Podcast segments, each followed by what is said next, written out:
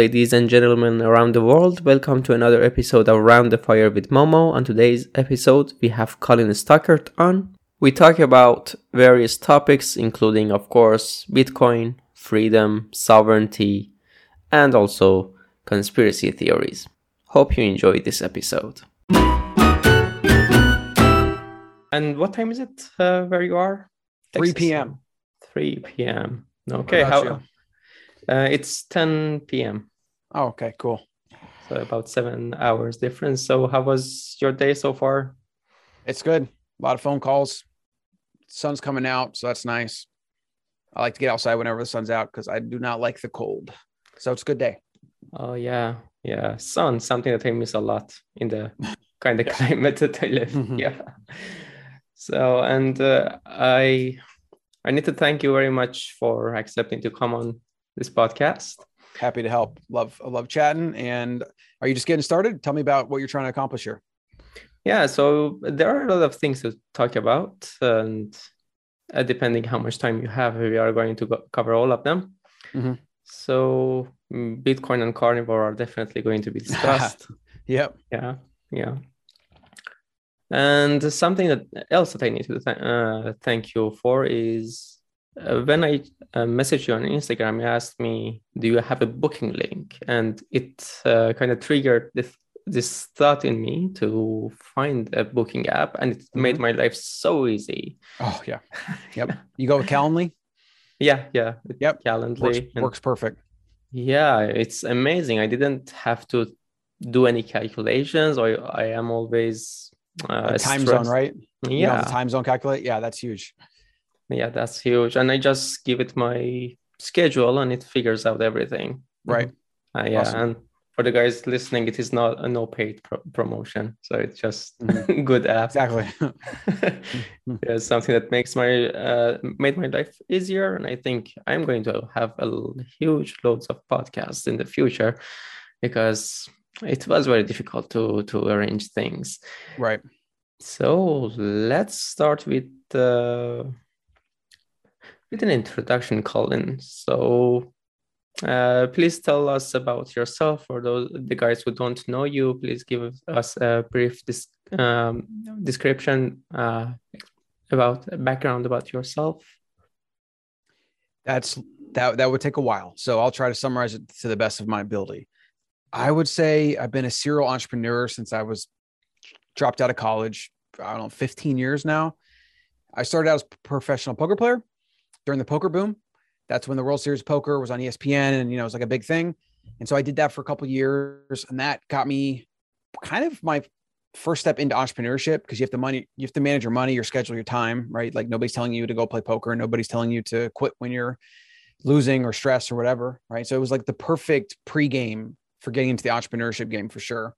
And then most of my education though was through entrepreneurship. My first business was a juice bar inside of an LA Fitness. I actually used my entire poker bankroll to do that, to fund that, and then I brought some money from family too as well. And I did that for you know five or six years. That paid for my lifestyle. Soon after starting that, we did a CrossFit and MMA gym. So I had two businesses. I was like 23 or four at the time. And I did both of those for about six years. And they both had relative success for what they were, small business. And they gave me, you know, the the lifestyle of being able to kind of choose when I work, you know, work more on my business than in my business, hire employees, managers, et cetera. And so it gave me a kind of a fun lifestyle where I could do, you know, do exactly what I wanted when I wanted. And if I wanted to travel and leave and come back, I could do, do that as well. And then I wanted to just do something bigger. I just knew that like it's great to help people get fit with the fit with CrossFit with the gym, but I wanted to do something bigger because I looked at the world and like there's a lot of unhealthy people out there that need help, you know, and the current environment isn't doing them any favors. And so that eventually led me to selling the gym, moving to Austin, packed up everything I had basically in uh, my small car, and then drove across the country with not a ton of money actually, because I was kind of taking a hit to exit the way I did. And then I got here in Austin, Texas, and was like mulling around ideas. And then eventually one thing led to another. I started Wild Foods, and that really took off, and that was like a bigger thing. And then since then, again, it's like, what do I want to do next? Uh, Bitcoin. I'm really passionate about Bitcoin. How can change the world. You know, health it still matters, but uh, nowadays I'm more just thinking about mindset, philosophy, and how to live a happy and healthy life. You know, because like the, re- the reality is most people are not going to be millionaires or billionaires in their lifetime and they don't have to want to be. Yet a lot of people believe they need to because they see social media and they see all these things and they think oh i got to do that or i don't exist or i don't matter or whatever and that's completely and utterly ludicrous and it's backwards. The reality is a lot of people you see on tv on social media that have all this money or whatever a lot of the, those people are not miserable. They're chasing things just as much as you are. They're trying to find happiness just as much as you are right? And so i've been thinking about that a lot lately i'm getting into writing more and that is my long-winded intro that was a good intro. So uh, it also brought up more que- questions. Uh, how was your sure. your poker game? Because I didn't know about that. Uh, I went through your interviews podcast, and well, uh, I follow your Instagram uh, page very closely, and that never came up. So how did it? Yeah, I don't talk and... about it. I don't talk about it much. You know, it is kind of the hidden secret. I'm happy to ask, uh, you know, answer questions about that. You know, like it's very fascinating uh, and yeah, that entrepreneurship, like it's the school of hard knocks, you know, you got to learn, you learn by getting in the ring and really getting knocked around. Like versus for me, I didn't go to college. So I, it wasn't very like, I follow a professor, I follow this person or this advisor. They tell me what to do. They tell me what job to get, like whatever. It was kind of like go out into the real world, get knocked around a bunch, figure shit out, and you know, try to make something of your life. You know, I feel like it's the best way for a human to actually learn too. And did you play in person or did you play uh, behind the computer? Well, it was a combination. I mean, it started in person, and anytime I could find games in person, and you know, I did the live casino thing for a while. There's like an Indian casino out in Florida and some dog tracks and stuff. But it was it was a lot online. A lot of my success was online. You know, tournaments, cash games. Uh, you know, I was able to build my bankroll that over about a year and a half and then I just got really stressed out because I mean, you go to work and you like lose ten thousand dollars in a single session, and you're like, man, this sucks. And then you got to show up the next day, and you got to hope that doesn't happen again. And then you're trying to chase losses, and then like it's a very very hard thing to do. I'm sure a lot of like high end Wall Street traders where you're you know you're playing a game where you're winning and losing, like there's probably a lot of parallels to that. Yeah. And it was just one of those things like, yeah, it's great, accept my own schedule, but you still had to grind. You had to put in hours. I mean, like eight, ten hours a day sometimes uh, up a lot of late nights, you know, and I just wanted to do something else, something, something bigger. Right. So it was, it was a, it was a good education and it was a good, you know, like to teach me more about myself and mindset and thinking and things like that. And so I wouldn't trade it for anything, but I knew I had to get out of it. And so that's where I went the entrepreneurship route after that. Mm-hmm. Did you get it out and get out of it because of this, the stress mostly? Yeah. This, the stress. And I probably, you know, had a sneaking suspicion that if I looked 10 years into the future, it's not what I wanted to be doing you know like for whatever reason i've always been propelled forward by some kind of bigger drive like i want to do big things i want to have an impact and i just felt like i'm playing a game for money with a lot of variance and gambling to it. It's not like it's not gambling it's a skill game but there is variance which is basically mathematical uncertainty which means you have highs and lows and ups and downs etc and it just i felt like it became a not good use of my life right? Like mm-hmm. i don't want to spend my life just chasing this, right? And dealing with this, whatever. I want to do something bigger. If I'm gonna have stress, if I'm gonna be worried about things, I want to be worried about big problems. Like I want to be worried about like massive problems that when I've solved them will impact the world in some way, you know, or, or actually matter rather than just like, oh, I made a little bit more money today versus today I didn't. Right. Mm-hmm. Yeah. So you wanted to make something tangible, or better to say, something that makes an impact on others' life. So not something that just uh, yeah, yeah. Build. I want. I like building things. I'm a builder. Right. So for sure.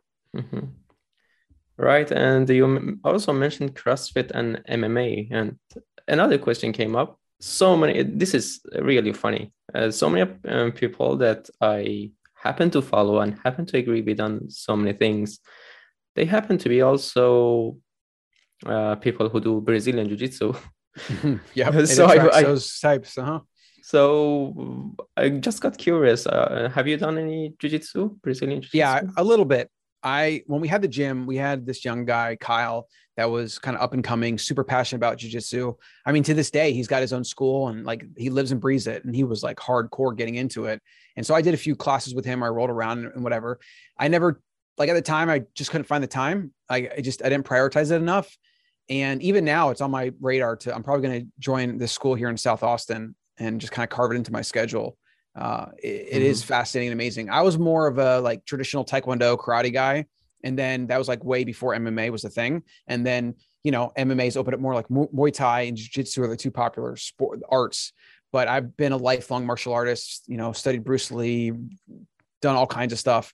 And it is, again, it's, it's another one of those things that um, is for personal development, for self development, for mindset. Like it's just massive. So, yeah, you do see a lot of people that are attracted to growth and development. They tend to also find hobbies that are hard right? And that, that that like challenges them mentally and physically. And so i'm the same way. I mean crossfit is brutal. At times when you're doing a workout you like don't want to do this anymore. And so it was most of the time it was a mental battle more than a physical. And so yeah there's a lot of crossover there. And the type of people that are attracted to those things tend to you know end up thinking and seeing the world in similar ways it's humbling and uh, ironically in a kind of way it is encouraging it makes you be yourself more because you know how to defend yourself. Mm-hmm. And you are also at the same time used to getting defeated because I, have, I have started just recently and what I'm experiencing is only defeat. Only one yes. win, which was with a newcomer. And yeah, so yeah, that's interesting. So let's go to Bitcoin. Uh, when did you get interested in, uh, interested in it? And what made you interested in bitcoin first? What triggered you? What uh, motivated you to research it? Yeah. So early on was probably 2017 when i really when i first got introduced. And i wasn't you know i i was like oh this is cool cool thing you know i get it i get how we need to kind of combine money and internet and connectivity and like maybe maybe I knew a little bit about inflation, maybe I knew a little bit about the problems of these things, but I, I wasn't really deep into that. Um, now since then it's changed a lot, but I would say 2017. I looked at my Coinbase records actually recently of my early purchases. I had bought two Bitcoin for around 600 a piece. And as you can imagine, you look at that and you're like, why didn't I buy, spend every penny and take loans out? You know, because I, Could be a multimillionaire at this point, right? But whatever, you have those stories, you learn. Uh, and and that was probably what kind of got me interested. Is like, oh, this is going to go up, you know, number go up technology, and that's what brings people in, and that's what brought me in early on. It was more of an investment. It was more of like this thing could be really big, but I had no idea how it could change the world. I had no idea the economic implications, the protection from inflation. Like none of these things were really on my radar. And then so I kind of floated around like, oh, I had a little bit of Bitcoin. I just let it sit there. I don't pay much attention. And then I sold a little bit in 2019, I believe and made a little bit of profit, reported that to the IRS, did all the stuff I'm supposed to do. And I shouldn't have because I would have much more Bitcoin right now if I didn't do that. Right. Uh, it wasn't a substantial gain, but like if you buy a couple Bitcoin at 700 and, you know, you sell it at like 10K um, and you make a little bit of profit, it's just like painful to think about how much more you would have right now. Right. But whatever, that happened. Now in 2020, when all of the stuff going on in the world happened, like whether you call it on purpose, on accident, just whatever. I don't care what you label it, but a lot of craziness happened in 2020. That really woke me up to what was going on because that's when the government went crazy with their money printing, right? We went from like an M3 money supply or M2, I forgot the number of like, I think it was like we were like 7 trillion and then a, a very, now we're at like 24 and like within within 2 years basically we've literally quadrupled the money supply. Uh, and it's just insane. So I started looking at inflation, Started looking into economics then I went into deep rabbit holes into like libertarianism, the state, like all these different things because I never really cared about politics. And I got a little bit into politics during that time and I kind of brushed up because I, I kid you not, at that age, two years ago, when I was like 33, I had no idea what left, first, right meant. Like I didn't know anything about like the mo- modern political system. I knew a little bit of U.S. history and the Revolutionary War and whatever from you know school, but I didn't know anything about how any of it worked at all. And so I brushed up on that. Kind of came to some agreements of first principles with myself about how I want to think about the state, how I want to think about tyranny, how I want to think about freedom, how I want to think about all these things. And then Bitcoin was really the epicenter of all that, right? Because like at the time, I had come into some money from an exit in a business I had, and I was like, okay, I have this cash, I have this U.S. cash, but now like the, they're do, they're doing all this money printing, and I see everybody talking about inflation. And so like when I dived into that, I was like, okay, this is pretty crazy. So I thought of the cash in my bank account as this kind of melting ice cube, and I was like, I'm not okay with this money that took me 10 years of entrepreneurship to, to earn now just being stolen from me out of my bank account because the government decides to make more of it, right? That's kind of the simple way to think about inflation. It's like a taxation without legislation, mm-hmm. as Milton Friedman said. And so I came to the conclusion that I should buy gold, silver, and Bitcoin. right? My mistake though at the time, which is again, hindsight is 2020, is I bought more gold and silver than I did Bitcoin because I was much more coming at the hard money from a hard metal perspective, which is what a lot of the gold bugs and the silver bugs are into. And they basically talk about everything Bitcoiners talk about, but their solution to the problem, which is they think buy more gold and silver, is not the actual solution to the problem that they think. It's kind of an outdated solution, whereas Bitcoin is the actual solution, right? So then I finally woke up in 2021, liquidated most of my gold and silver, have some silver because I like silver. And I still think it, has a lot of industrial purposes. Like silver is an amazing thing. And I think you'll always find a way to liquidate if you need to. So it might be nice to have some silver coins in your pocket if the world ends. So I keep silver. And then I moved most of my uh, li- liquid net worth into Bitcoin. Whereas I'm, I'm, you know, like I'm a full blown hardcore, like most of my, of what I own in this world is in Bitcoin. And so you could call me a maximalist, you could call me a true believer, whatever. Um, so that's where I got to today. And I just look at it as my long term savings account, my long term investment account, my bank account, like I'm my own bank. If I need a loan, I can take loans out against my Bitcoin. I can do things like that. And it's a way I've opted out in a way of the banking industry as much as I can, because I think the banking industry is one of those corrupt legacy institutions that just is like terrible for a reason because of regulation and the state manipulating it and whatever. Uh, and that's where I am it, at, at today. And where I believe Bitcoin is going is not just about whether it's going to be worth a million a coin or five million or whatever. Everyone's like wants to focus on how much it's going to be worth, but it's it's about what it's going to do to change society as we know it, right? When you can remove power of the state and their monopoly on violence and control, when they are disincentivized to commit violence towards you, because in the old day, if you had gold or silver or real estate or guns or tanks, or whatever, and you were conquered by a foe, they could take those resources from you, right? Which is since the dawn of time, humans have been fighting over oil, timber, like gold, whatever. Now with Bitcoin, you can't do that. You could conquer a people and you could never get their Bitcoin, right? If it was just stored in their head somewhere. Now there's ways to get it and there's ways to coerce it out of people, but it it's not a guarantee, right? Whereas I know that if I invade Ukraine, for example, I can take Ukraine all resources. It's mine right? Bitcoin is this metaphysical realm that you can't manipulate or control, and no state actor can ever um, control, manipulate, shut down anything. And what that does is it it allows the individual like you or I to store our financial energy, our financial wealth in this place that is untouchable by government. And what that does is it brings the kind of equality and a kind of equal playing field to all 8 billion humans, 7 billion humans, whatever we have now, right? Never before in history we've been, we've been able to do that, right? And this is why it improves on gold like a thousandfold. And it's also why it's going to change property rights. It's going to change political organizing. It's going to change the entire future of humanity that people don't understand. I mean, like we're talking 1% of people that even own Bitcoin really understand how, how impactful it is. And it takes probably 100 hours of deep study and thinking about it and dreaming about it, like having Bitcoin dreams as I've had. Like it takes that to really come to that, what I call Bitcoin epiphany, where you're like, this is going to change the world. This is as important as humans' discovery of fire and the wheel, right? And that's that's how I feel about Bitcoin. Happy to answer any questions or take that wherever you want. Mm.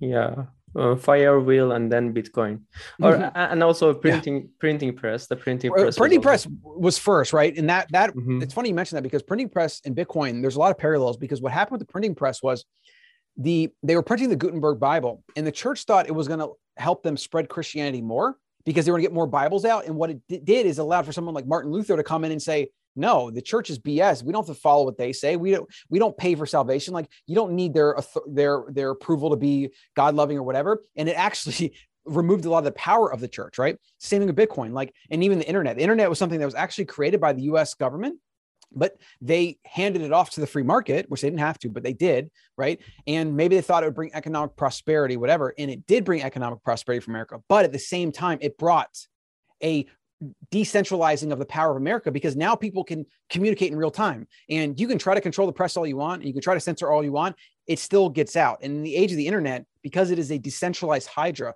when you censor one person you actually create like three more heads that pop up like like the hydra and right so that's why censorship in the age of the internet doesn't work. It actually backfires. And so it's one of those things like the people that create the internet did not foresee that it would actually circumvent over time we're talking like maybe in the next 50 to 100 years the collapse of the per, the uh, government that created it right and then bitcoin is like the next phase that's like the final nail in the coffin when we finally collapse their monopoly on the money printer that's when you'll see the American empire fall. But you also see maybe not another American uh, empire rise, although China might be in contentions for that because they have such a consolidated, like lack of human rights way of doing things that that for a while they will be able to consolidate and centralize.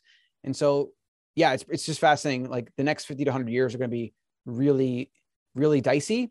Uh, either way, though, I think it's going to be better. I think we're going through a we're going to go through a better phase, and it's going to be painful at times, and there's going to be pockets of violence. There's going to be pockets of unrest, but there will also be lots of safe areas. There'll be a lot of areas that will encourage people to come because they'll be providing better services, better privacy, better you know, better um, Bitcoin Pro, whatever, right? So it's going to be interesting to say the least. Yeah, and internet um, maybe the pe- people who who uh, just released it to the public. They didn't know what's going to happen with it. They had no idea. It yep. was a fire that took a, li- uh, a life of its own. Uh, yes. Yep. And yeah, and it led to Bitcoin, which is really huge. It uh, came about in 2008, and it's really mind-boggling what happened after that. What people built up on that. For example, the Lightning Network. They they always go about this the pro- problem of scalability and the lightning network just came over, mm, uh, was built uh, on it and made it even more divisible. So we have we will have units smaller than satoshi and and faster in, and, and faster right. Without and like the they basically the lightning network that you mentioned now that you mentioned it has basically been able to surpass visa and the transactions per second it can actually accomplish. Wow. So it's like we're already there, right? And it's just going to take time for people to understand this and more companies to adopt it and more individuals to adopt it. But that's what it is. You have base layer, which is the hard money, hardest money to ever exist, which is Bitcoin. You, it's incorruptible, infallible, unchangeable. And then you have other layers built on top, just like Visa is built on the US dollar, right? And then that's how we're going to circumvent Visa eventually is using some kind of maybe first, second, and third, maybe even third layers, right? Which are like built on top of, built on top of, built on top of. The core thesis is if you have the core you could say the settlement layer is what they call it, which means Bitcoin is the area where you settle up. So that as long as it's pegged to that, you always have mathematical certainty, right? We had this on the gold standard for a long time, and we had some of the greatest prosperity in the history of the world during the times when we had the hardest money, which means we had money that was redeemable in gold, which made it so that you couldn't just make more of it because if you made more of it, you would run out of gold, just like what happened with Nixon. The reason Nixon took the US off the gold standard was because it was like 60 it was 60 it was six to one claim. So the amount of us dollars in existence and there was only like one of uh one to six so like i don't know was that 10 15 percent or something? They only had 15% gold yet they had like 95% or 85% claim on dollars against it. So when countries started saying i want my gold back the us had to say no because we're going to run out of gold. And that's since then you know now that we have like fiat currency is a completely different ballgame but like that was how it started breaking down yeah, yeah, and also what you mentioned about Bitcoin price, and also uh, and contrasted it with what it's going to bring, and that's a the revolution that it's going to bring about, and that's the more important thing. And I think one of the most important argument when someone comes at you with uh, this uh, line of re- reasoning that if I buy uh, XYZ shitcoin, it's uh, $0.1 and if it grows tenfold i will earn a lot. And i don't have to invest a lot in it. But what matters is the change that bitcoin is going to bring about is going to facilitate. It is not the price is important. It means it, it reflects on what people in the world collectively associate with it mm-hmm. how and they view adoption. it and mm-hmm. how they mm-hmm. adopt it, right? Exactly. How they adopt it, how much it is adopted, how mm-hmm. popular it is. And that's important. But the more important thing is the changes that it's going uh, to bring about. And uh, where you, I mean, uh, I got from your words that Bitcoin made you more optimistic, if I'm not wrong. Yep, you're right. Yep. Mm-hmm. Uh, yep. In what ways did it change you? Did, did it make you more optimistic? Yeah.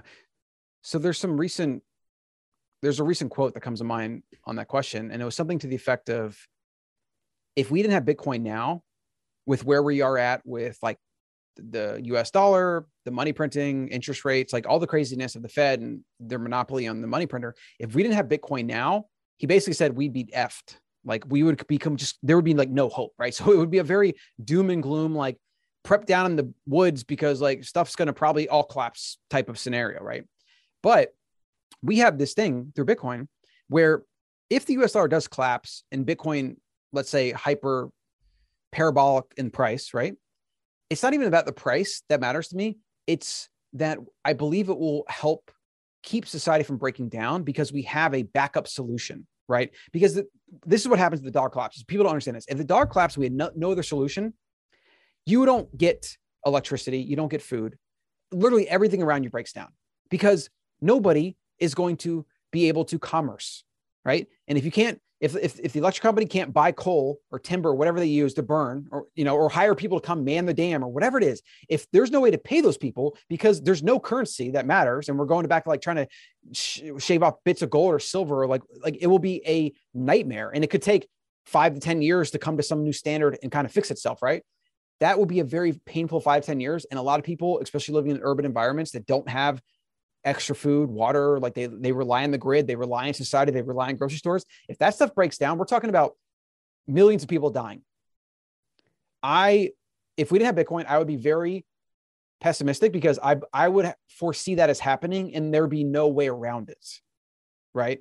So that's that's one piece. The other piece is like we had the financial collapse in 2009, which was the impetus for Bitcoin's creation, right? And what it's fascinating because it was like exactly when it was needed. It was it was it was like bitcoin showed up at the time in which this whole thing was going to come breaking down.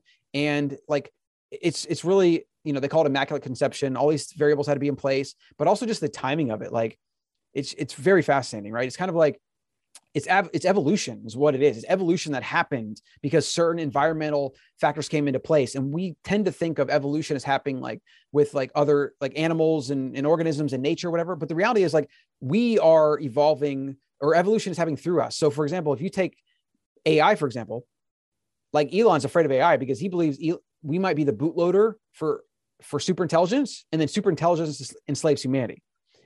And I've thought about that, and I think he's actually right. I don't necessarily think it's going to happen anytime soon because we just don't understand the brain. We don't understand consciousness the way people think. So it's not it's not as easy just like programming some code and then bam, they're super intelligence.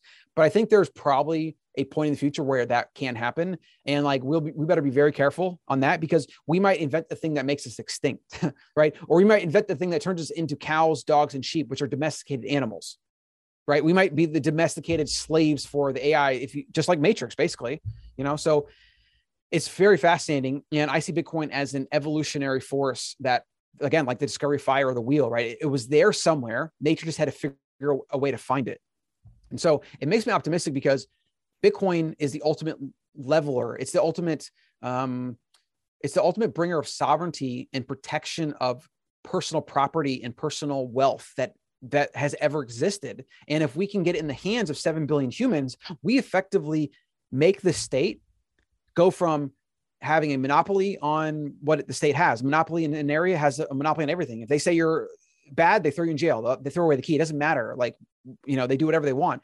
When you have a Bitcoin standard, though, you have the sovereign individual thesis playing out, which is basically that states become like corporations and corporations are beholden to their shareholders and their customers, primarily their customers. Because if you don't have customers, you don't have shareholders, you don't have a corporation, and you effectively lose control. Nobody shows up, nobody pays you or listens to you or whatever. And if we had more states and countries that operated like businesses that have products and services and that have to keep their customers happy, we would have eh, pretty much as close to a utopia as you can have with human nature and technology and all these different things, right? So I'm optimistic that that's the future we're headed. I just don't know how bumpy it's going to be over the next like 20 to 50 years to get there.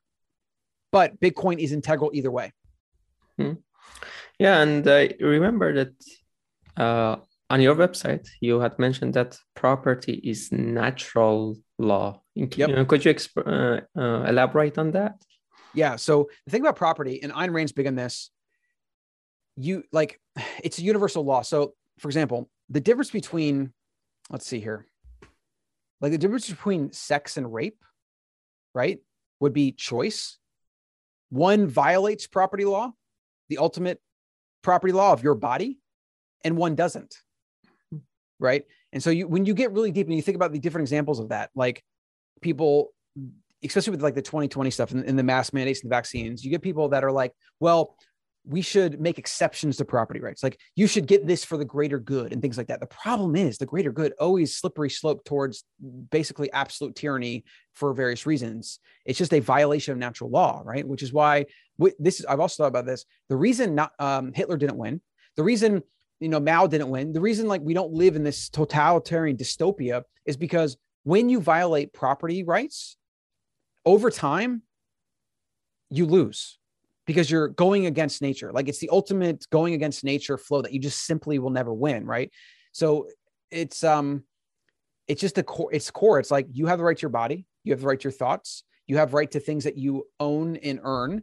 And if you look at the history of civilization, whenever there's been prosperity, which has brought more human life, more happiness, more like less human death, less human suffering, like basically on every metric you can measure, when there is strong property rights, humanity does better. When there are weaker property rights, like in communism, socialism, fascism, whatever, you have the opposite. Everything is worse, not only in the economic production, but in the, um, you could say, the laws, regulations, enforcement, you know, like pick winners and choosers. It's basically the most unnatural, lopsided, like cronyism. Like you just get all these distortions of life that, when quantified, are worse for humanity compared to free markets that have property rights, which is better. It's really a binary thing. The more freedom in free markets and the protection of property rights, the better humanity does, is, will be, and will continue to be. And on the flip side, the worse, right? Which is why actually the Amer- America is declining now because we become basically a socialist um, superpower. Like, you know, like Obamacare, that was like a really big step in the wrong direction, but it's been going on for a while. And that's just one piece of the puzzle that is the juggernaut that is America that is like just too big to control anymore. It's like this ship that's kind of like lost its captain and it's just like you can't stop it. And what what the politicians are trying to do is just like maybe steer it not off the cliff yet. like at least not while they're in office. Give it to the next guy. He'll do it, right? It can't be stopped. It will erode it's a violation of natural law because we violated property rights too often, too many times, especially with just inflation. That's like the number one violation because you steal out of my pocket and you don't, you're not even here. You don't even ask me, you mm-hmm. just take it. Right.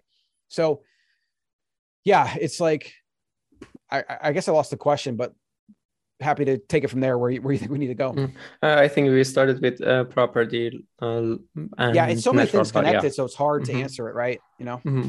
Yeah, and uh, every bit of answer clarifies uh, the answer to another question. They mm-hmm. are all uh, connected to one another. And something that I am curious about: were you ever interested in social socialism, or were you a socialist at some time? Did you have socialist leanings? Yeah, that's funny. No, I, I never have. Though when I was younger, I remember during the Bush administration when we were going to war with Iraq. I mean, I was in high school, but like I remember having, you know, a bumper sticker of like no to war in Iraq. And I was kind of like doing that thing. And I, I didn't know why. I didn't, it just felt wrong to me. Like, and people, you know, you kind of see people spitting out like maybe why it's wrong, but I was too young. I wasn't really paying attention. I just kind of hopped on that. And I don't think that really makes me a socialist or anything like that, leaning there at all. Um, and then I've, I think a couple years after that, I tried asking somebody like, how do I know if I'm left or right? Or like, how do I know if I'm Democrat or Republican? Because I still had no conception of these things. And I'm actually happy. I'm happy I didn't pay attention to any of it because like it's it's literally a waste of time. The two-party system is a joke. The state is a violation of property rights, which you we've already established, like I believe is natural law, right? So the state is an abomination. It is a violation of natural law. And so I would probably say that like when you're younger, and we see this, you tend to feel like you're more of a socialist because you believe in equality and you believe in like fairness and you believe in all these things. But when you're older, you understand human nature more. And that's why you tend to go more right. And you want to preserve things like, as they say, conservatives preserve or whatever. But for me, it's not even like conservative or liberal. It's just about whether it's property right and whether it's protected or is, is it not. And the conservative the conservative list is more preserving of property rights, whereas the left is more violating of them, mm-hmm. right? They're both a violation of natural law because it's a two party system and the state is corrupt and broken and whatever. But if I had to, if I was like leaning more towards one, it was, it's definitely more on, on the right side, right? But I don't identify as anything. I'm not politically affiliated. I I'm basically a free market anarchist if you had to label it, right? Mhm. So I think it's the best way to answer the question, you know? Mhm. Yeah. Uh, actually, I I used to call myself identify um, as a as an anarchist, and at the same time, I was so interested in and so invested in, in uh, socialist ideas, and I thought that these things can go together. And thanks to Bitcoin, I discovered that no, we can a free market and capitalism is not that dirty word, and actually that that Mhm. brings more prosperity, and that brings less control over people over individuals' lives, and they become more uh, autonomous. They can decide for themselves. The government, as you explained about taxes, you are not even there, but you intervene in someone's life. You Mhm. rob um, people's pocket if they don't do the right thing, don't say the right thing, you can punish them. Now, and yeah, so Bitcoin was a wake up call for me that okay, that is not that uh, dirty word. And what you mentioned about uh, natural law, actually, property, even among animals, even if you look at the wild nature, the property is something sacred among among them, something that they protect. That's important to them. So even uh, it is not a human invention. It's Right. something in our actually in, the wild nature we can even see that. Yeah, that's actually a good point. I I hadn't thought about it that way, but if you think about it, protection of your personal property means protecting yourself so that you can procreate and then protecting your offspring so your genes survive. It is the ultimate property, but all property stems from that, right? If I give my life force, I give my energy. Think about it this way. So I give my energy to produce something. So like it takes me a year to build a business and it's making some money or whatever. I traded actual energy that I had to eat and acquire in some way, pay for whatever. I Mhm. created this thing, and that's now just a manifestation of energy that's coming back to me that I have claim on that I own.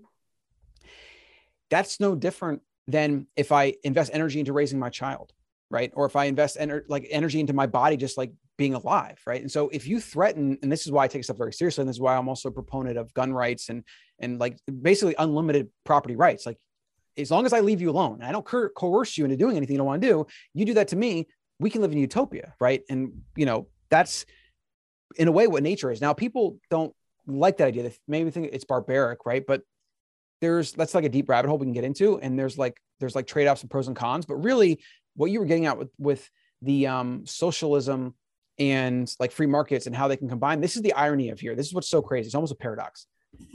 The ideas that make you be a socialist you get if you have a truly free market and everybody opts in. But socialist as a political system is based on violating property rights to force some to do some things at the expense of others. And generally, it's just top down enforcement and it's hard to get in and out of your country and like maybe you're born there or whatever. So, like, those are all violations of property rights. Because if it was like, okay, we're going to be a socialist country, this is how we're going to run it, but anybody can come and go. And the second you don't agree with our, our rules or laws, you just leave and you go pay tax somewhere else, go do whatever. And that is the sovereign individual thesis. That's that's basically government should compete for us based on the products and services they provide, right? So if we had it so the whole world was a bunch of states, governments, whatever, and they were all competing for every global citizen as they should, because no country owns a human, no state owns a human. I don't care if they're born there or not, which again, a violation of property law. If we had that, then you could have a place that you might say, we're going to be more socialist so that if you come here, you pay 50% in taxes. But this is what you get for that. As long as that citizen can leave and go willingly, then it's actually not even really socialism. It's just a contract, it's just an agreement with a service provider. The problem with socialism is it is again, it's based on like we'll force you to pay a certain amount and then we'll dole it out the way we want or a small select group wants. And then we'll talk about how it's equality for all, even though it's really equality for like everybody that's not elite, right? So, or, or it's equality for the elite, not everybody else. So the ideas that attract you to socialism are human ideals. It's it's communism, it's communal sharing, you know, it's how humans evolved in the wild. We were small groups. Everybody thought the same. We shared resources. There was no, there was not even idea of personal property. That's where it's funky here. And this is also why we get all the problems because we had a break from personal property with the advent of economies and money and things like that. And I think world's better. I think it's, I think it's a necessary step in our evolution because if we lived still small tribes, like we wouldn't have iPhones. We wouldn't be doing a podcast right now. Like we wouldn't be evolving and getting to space and doing all the things that we're going to do uh, you know, in the future, which is going to be amazing, right? So we're going through this rough patch of like 10 to 15,000 years. And then I think we're going to just like have massive abundance. Like when we can basically escape gravity on Earth cost effectively, mine asteroids, colonize other planets. like the universe is big enough so everybody can live like rich kings for, like hundreds of trillions of humans if we wanted to right so then you get into things like scarcity on earth and climate change and all these other things right it's all based on a scarcity mindset. It's all all based on coercion, which is a violation of property law. Instead, if we said free market, if you want to go to the state, you go there. This is what they do versus that state. You make your decision. We would actually have less human suffering, more human abundance, more child's being born and raised, like less childbirth, like everything would be better. That's better that you want better. And everything that would be worse or everything that is worse now would also get better maybe even eliminate completely right? So like if you if you are a socialist you actually are a closet free market anarchist yet you don't really un- realize it. That was a funny way to put it. Yeah for, for me it was true actually. Yeah. yeah. And uh, also yeah uh, this is like for example you go to a restaurant you know that they use vegetable oils they have crappy stuff so you don't buy from them exactly. if you don't like that government if you if they don't serve the things that you want you go to another restaurant 100%. if they yeah if they don't play the music the bad music or you don't want them to play music uh, play any music in the background you go to another restaurant that has those uh, features there is more variety and maybe they converge on something mm-hmm. but uh, they have to compete and they have to keep the customer satisfied and that's the benefit. Um I, yeah, and uh, i remember on your podcast with uh, with, with kevin uh, you how did you interpret usa united socialist of america? Oh yeah ussa united social states of america. That's uh, that's what we are at this point. yep. Uh, yeah that was very funny for me because you know i always thought of the US as a as this big capitalist uh, country, but you see that it is becoming the most coercive, centralized socialist uh, country in the whole world because of the massive power it has. Yep, it's going down that route so fast, and that's frightening, to be honest. Yeah, the one the one comment I'll make on that is that we still have state power, which is massive if we didn't have states that were able to basically compete for customers which is what we're talking about with this kind of sovereign individual thesis it's in it's a sovereign individual thesis within the us right? I'm still a us citizen and i have to have a passport and other countries won't just take me freely. So i'm still you could say constrained by the fact that i am a us citizen and i still have to play like in this us citizen game for the most part unless i find a way out. And for for me like a way out would be i'd have to buy property in the caribbean or like basically pay 100 grand to get a passport somewhere else. Like there's you know there's ways to do it but that's still like a violation because now I got to come up with that money. I got to invest my energy into that and then do that just to escape, right? I got to like basically pay mm. for my get out of jail free card, you know? The state power makes it so that places like Florida and Texas, which are now basically considered like the freest places on the on planet Earth right now, can put a flag in the ground, like draw a line, say this is our line, if you value these things like freedom or you're, you're like pro Bitcoin, which they've been talking about, things like that, then you come here. And as a result, the state will grow, the tax revenues will grow. Um, everything in the area will grow and the people will be better, healthier. Like they'll have more financial power, sovereignty, like more opportunity of choice. It just makes, like I said, everything better. It's not fully free. We still have things that are coerced, but it's like if we can get to a place where you go from California with like state income tax, you know, like you can't walk down the street without maybe getting mugged, and like there's a lot of homeless everywhere. People don't like that. Like, like you go from a place like that to a place like Texas, and your quality of life improves that drastically over a given enough period of time. California will collapse, right? New York. I mean, it, it, it probably will collapse. There's a lot of money there, so like I don't know. It's tough. New York's a tough one because if they they have so much like wealth and and and just like a brand that they might be able to kind of get away with their Mhm. BS for a long time, right? But California, we already seen it's been off the hinges for who knows how long right now, and it's gonna it's only getting worse, right? And so that's why people are moving to Texas and Florida, the two fastest growing states in the country right now, right? So it's good that we have that because if we didn't have that, I think we would have all these blanket, like we'd have blanket mandates, we'd have blanket this, blanket that. The government would further be intervening in markets, further messing things up. Like Biden right now is like messing with supply chains and saying truckers can't do this and do that. It's just unbelievable where these people get off thinking they could do that. But again, it's like they don't have skin in the game. They get paid, and whether they're successful or not, they'll just retire somewhere wealthy and get paid 250 grand for speaking engagements. Like the entire system is is broken. Uh, and it's kind of like you know what uh, Winston Churchill said. He said that demo or maybe it was maybe it was Benjamin Franklin, but it was some- something like democracy is the worst form of government except for all the others. I think it like was uh, Churchill. Yeah churchill yeah it's like democracy is the worst form of the government except for all the others right Hmm. That's also before we had a bitcoin standard right that's before we could have something like free private cities and we could have this sovereign individual thesis play out and we already see the internet doing this It's dematerializing so much of the of the real world and so much of the traditional wealth that you had to like guard with men with guns now is moving into the metaphysical realm that is the internet which is going to make it so that humans are more able to be sovereign individuals. I can go anywhere in the world right now. I can go with a seed phrase in my head, or I can have like two factors set up and I can own my wealth in a place that the government doesn't even know exists. That's powerful stuff. And what that does is it brings a leveling of the playing field so that states have less power and control, and they have to act better as a result.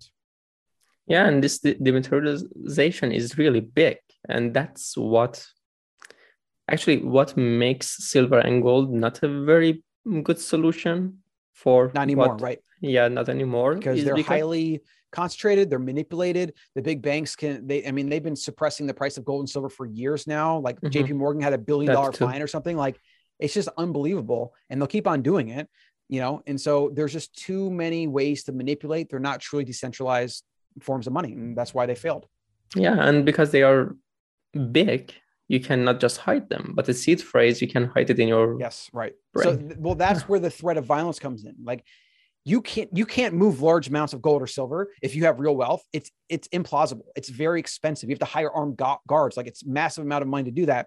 And it makes you a target right? Which is why governments have always prioritized controlling it hoarding it and manipulating it and then convincing the public that it's not money anymore so that they can continue with their fiat ponzi scheme. The thing is though they did not account for bitcoin which is like hmm. what it's basically like gold into the metaphysical realm, just numbers. Like, and we take all the best properties of gold and take those, get rid of all the worst properties of gold, and then have something that moves at the speed of light that you can't change. yeah. Revolutionary. Yeah, definitely. Um, so thinking, uh, talking about the things governments do these days, maybe it's a good uh, point to shift our focus to conspiracy theory. Uh, I'd like to hear your thoughts on conspir- conspiracy theories, and I saw some of your videos on that. Um, they were pretty much interesting. Could you elaborate on them uh, here too?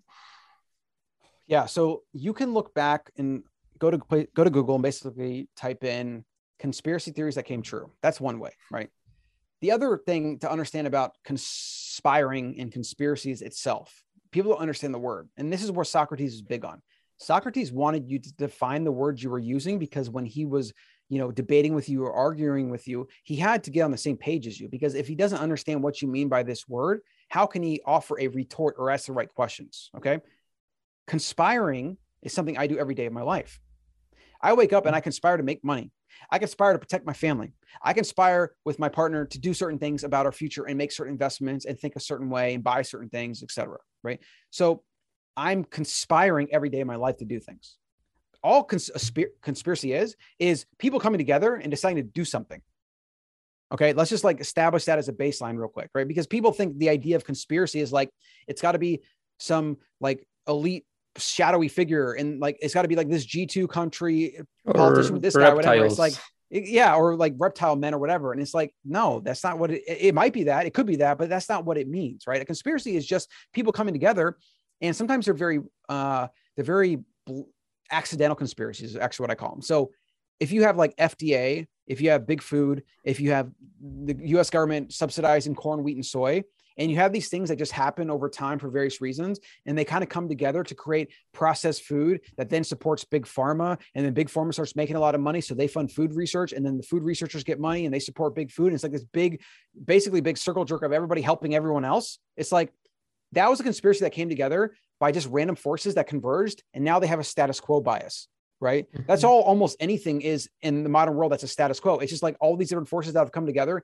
establish an equilibrium. You have some that benefit from it, you have some that don't, and you have some that don't really care. And then like to to, to unseat that power in that status quo just takes so much energy and time and like revolution in some cases, right? So conspiracies a lot of times are not these purposeful driven planned things where like we're like let's just create uh, big food and like put all these seed oils in foods, make people really fat and sick, and then we'll, our big pharma buddies will like capitalize on it and they'll give us some money back. It's like nobody could have thought that. it just happened that after World War II, we were the top producer in the world for a lot of things, manufacturing, whatever. We didn't have any war on our our uh, shores, right? So we were like in a really good spot after World War II, and we became the global superpower that managed the world's money, that produced a lot of the world's things, strong manufacturing, and we started growing a lot of food. We had a big population boom. Baby boomers came back and had a bunch of babies, and we became this economic superpower, right? And then as a result of that, after World War II, the other thing is that uh, the government was afraid about food. That's actually why they subsidized corn, wheat, and soy because they were afraid we weren't going to be able to feed our growing population. So what they did, what they did is they basically said, "Hey, farmers, grow these crops so that we can make very cheap food in large quantities and we'll pay you money. And then that eventually just solidified into permanent, permanent permanency. And now we have, you know, corn, wheat, and soy being the foundation of the broken food system that leads to obesity and all the problems that then are supported by big pharma. And everybody's all making money. Everyone's all propped up by the government. It's all, you know, it's all a accidental conspiracy. It's like because nobody planned it ahead of time. It's just things happened, and then people took advantage of them. Right now, some conspiracies legit happen. Like if you wanted to, I'm not saying this is what happened because I don't know. I haven't dived into it enough, and I don't think anybody's going to know like really for sure. But if you wanted to fly a plane into the World Trade Center, like somebody had to plan that. Okay, so somebody planned it. Yes. Somebody funded it. Yes. Somebody made a bunch of money in the stock market by shorting the stocks. Yes. Mm-hmm. We already know that's on record. The question would be then was it a US official or was it just like, you know, somebody over in the Middle East, which is what the convenient narrative is? Who knows? Right? Maybe it was the CIA. Maybe it was like one lone operative in the CIA that just went bonkers. Who the hell knows? Right. But we know for sure that there was a conspiracy to commit 9 11 because they planned it and then they committed it. Everything else is conjecture and it's maybe, it's possible. Right. And I think where people get into the problem with these things is when they claim that they know for sure, even if there's a lot of data to support it, we just don't know most things for sure. But what you can do is you suspend your certainty and you ask yourself, would this make sense? Would the Bush family benefit? You know, would like like would the Saudis benefit? Or like maybe it was just one lone dude. Maybe maybe not. Maybe this was like a geopolitical master chess move to be able to go to war in Iraq. Who the frick knows? But I see how it could happen. And to entertain the idea that it could happen does not mean you're a conspiracy theorist. It means you're a pragmatic. You're prag. What is it? Pragmatic. Pragmatical. You're pragmatic. You're you're a mm-hmm. pragmatist. That's the word. You're a pragmatist people humans this is our this is what we struggle with. We struggle with black and white binary thinking. We want everything to be good bad evil not like you know good uh what's the opposite of evil? I guess like angel angel demon? I don't know what the opposite of evil is actually. Uh that's, good. that's, an interesting, that's an interesting thought that popped in my head but like evil not evil right? Good mm-hmm. bad black white you know? We want to create these either or binary heuristics in our mind because that saves us energy so we don't have to think very hard. And what people don't understand about human biology is when you are in the wild, if you spend a lot of time thinking, like sitting by a tree, I'm just going to think all day and I'm going to burn off like 20% of my calories just for my brain, you would die very quickly because you had to be out expending calories to find food and to protect your offspring and to have sex and do all these things, right? So we are disincentivized to spend too much time thinking, which is why most people don't want to think. They want to be told what to think and they want to accept convenient narratives because I mean, it, sounds like it makes sense and all my friends think it's the case. Okay, right? It So that's not, my take on conspiracies. yeah, it is not very convenient sometimes. It makes life uh, so hard. What's ha- happening these days? Is, is it easy to get a job every three months uh, or every six months? Is it easy to um, mask everywhere you go? These are not well, for easy. some people, well, that's things. So that's where we got to understand the trade off. So some people, it is easier to do that, right? Mm. Because, fear, it- maybe. well, yes, but it's also like, is it easier to trust my government or is it easier to like question everything? Mhm. Is it easier to think what everyone else around me thinks and do what they're doing? Or is it easier to go against the grain? I mean, I I I was kicked out of three coffee shops the other day. Not really kicked out, but I couldn't buy from them because they refused to serve me because I didn't have a mask. Even in Austin, Texas, like I guess they changed the the level of warning or whatever. The mayor here is a complete moron. Our governor's good, but the moron the the moron that's mayoring Austin is like left leaning, like mask everything, complete utter moron. So a lot of small businesses will just follow their lead and do what's easy, right? For me, it would be easier to put a mask on. Like, oh, I literally put on my face, take it off. No, no problem, right? But I have it just violates my principles so much that I refuse to do it. And I won't support businesses that demand it. I support again freedom. And if you don't want my business and if you want to have mask mandates and risk going out of business, then that's your choice. I like I can't tell you not to do that. I think it's stupid from an economics perspective. And I think it's I think it's stupid for a lot of other reasons, but it's your business. You can do what you want.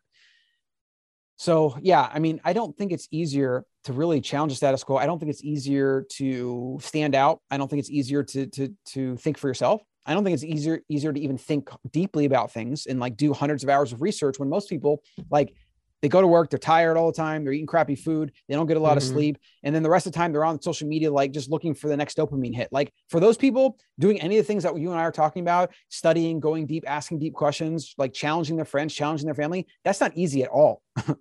Yeah, actually, food is a big thing here. When you uh, eat well, you think better. And actually, when you know what eating well is, and you realize that everything was a lie, almost everything, Oh yeah. Yep. then that's a moment of awakening. What else is a lie? What else is a lie? Is this a a lie too? Mm, well, it looks like that. The paradigm is like that. The pattern is like that. And you see it, you recognize it, and you Yep. choose not to obey it. Which brings us to this point when when which one come, came first? I think Bitcoin came first for you, and then carnivore came, or carnivore came and then Uh, well, Bitcoin? I mean, speaking of nutrition and what you just said, my first, you could say, red pill awakening was Mhm. nutrition. That was Yeah. that was kind of the standard American diet. It was like the paleo diet. It was it was about quality versus quantity. Everyone told you count calories, and that didn't really do it, you know. And then I saw I got into paleo, and it was like, well, food quality matters, and maybe also pay attention to your carbs, right? And so I started doing that, and I got all the results I ever wanted. And then I started looking into like, what does the science like the science say here?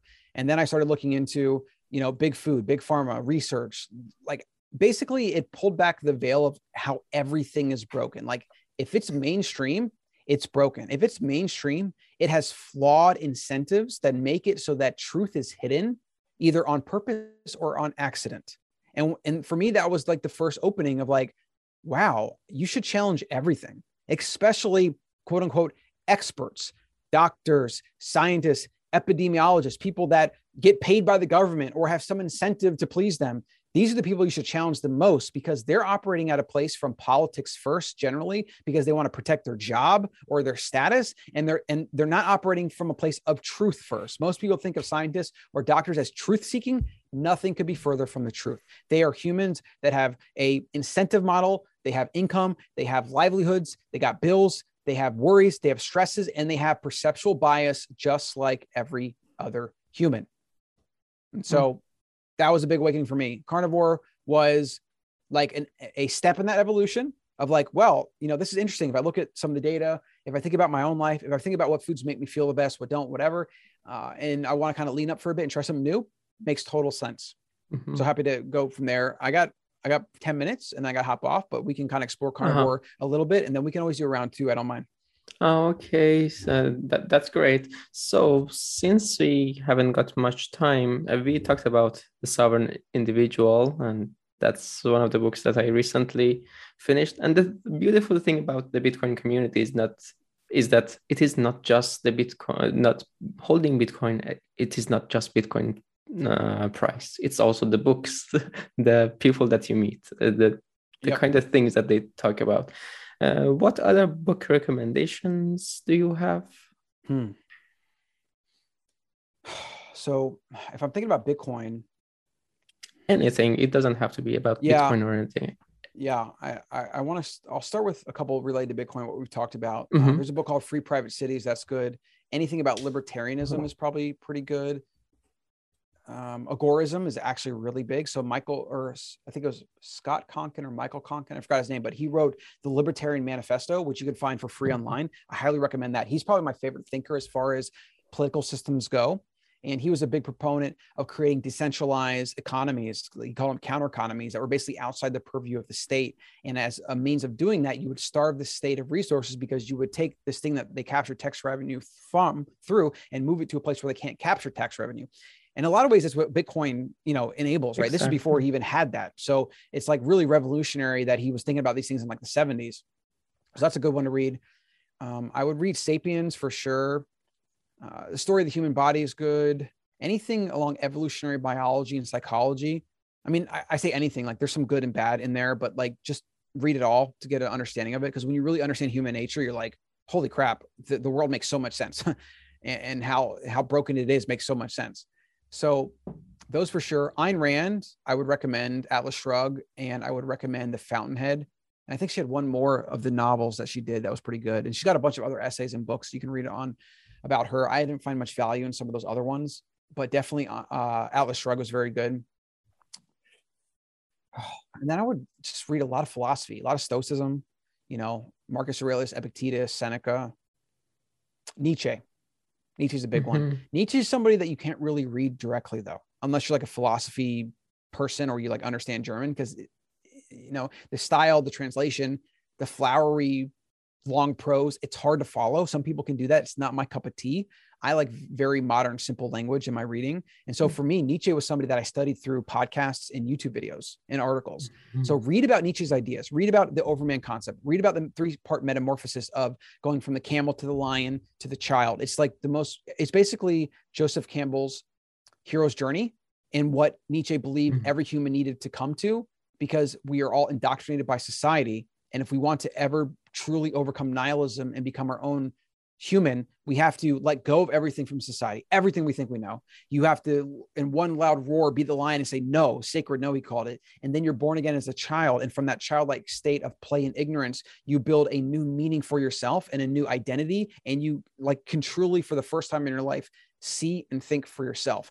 To me, it's kind of like how I think about how I want to be in my life and what I'm striving for. It's basically my own version of my the overman, as he called it, or the Superman concept. It basically just means overcome human biology and human society and see truth and build better meaning and be better than all of that base primal nonsense, right? Mm-hmm. So like Nietzsche hu- was huge for me, but like I said, you got to kind of study him through other people. Uh, yeah, the books true. are the books are hard to get through yeah yeah it, it, i i have tried to go through the book and i have only listened i always quit. to... I, I always give up. Yeah. one hour of the audiobook and that was enough. Yeah. Yeah. Yeah but it, it is only 10 hours of audiobook so uh, manageable. I think i can do that. So before we uh, before i let you go could you uh, let us know where people can uh, follow you follow, follow your stuff? Yeah the best place is thebetterhuman.co and that's where you can also hop on the newsletter that I send out twice a week. That'll also have the podcast there, the Better Human Podcast, and I'm on YouTube. So if you get me in the podcast app or on YouTube, you'll find me there. I'm doing about a video a day, a few a week, and it's always some combination of you know mindset. Every so often, I'll talk maybe like about a current event in politics, but I don't really spend a lot of time there. I spend most of my time around these big ideas around how to become a better human, how to how to think for yourself, how to you know, break free from caring what other people think, how to, how to just be effective. Sometimes I even cover like how to actually be productive and get things done, you know, but really mm-hmm. it, it's definitely around mindset and identity and living as a modern human to be better, better than your previous self. And it's not like I got to be better than other people. What I want people to actually do is to overcome that instinct. I don't want you to try to be better than anybody other than your previous self. I want you to be better because you can give more of your gifts to the world and make the world a better place not because you can feel good about yourself. I want you to actually let go of the ego completely, right? I want you to become so much better that you don't even care that you're better, right? I want you to become better than caring about becoming better, right? So Mm. it's it's you know it's a lifelong thing, and it it's not easy by any means, but I just feel like life is so short, and we have so much we could do that, and people and people are struggling so much that people really do need to step outside of their paradigm of looking in the world around them, stop taking cues from a broken world, and start going inside. Build that meaning from inside because that's the only place you can find truth. Like you, you can only find truth through yourself. Nobody can give you truth. I can't plug you into a matrix and upload truth. I can't point to truth and say there's truth. You have to see it through yourself only when your eyes are open to seeing it. And even getting to the point where your eyes can be open to seeing truth could be like a multi-year process. Yeah, beautiful. Thank you so much, Colin. So this is great. yeah, this was great. Uh, great. Uh, I, I, I'm really gr- grateful for the time that you gave us, and I, I really like your energy. Uh, and when I read your newsletter, your voice comes in, into my mind, and it is Mm, it, it Yeah. has the same kind of tone and Yeah, yeah, appreciate that. volume. Yeah, that's beautiful. Thank you so much, Colin Stuckert. So have a great day, and you too, man. yeah, uh, see you maybe uh, soon, hopefully, and we can plan another podcast together. We'll do it. Yeah. We'll do it. Go, Yeah. man. All right. Thank see you. you. Bye.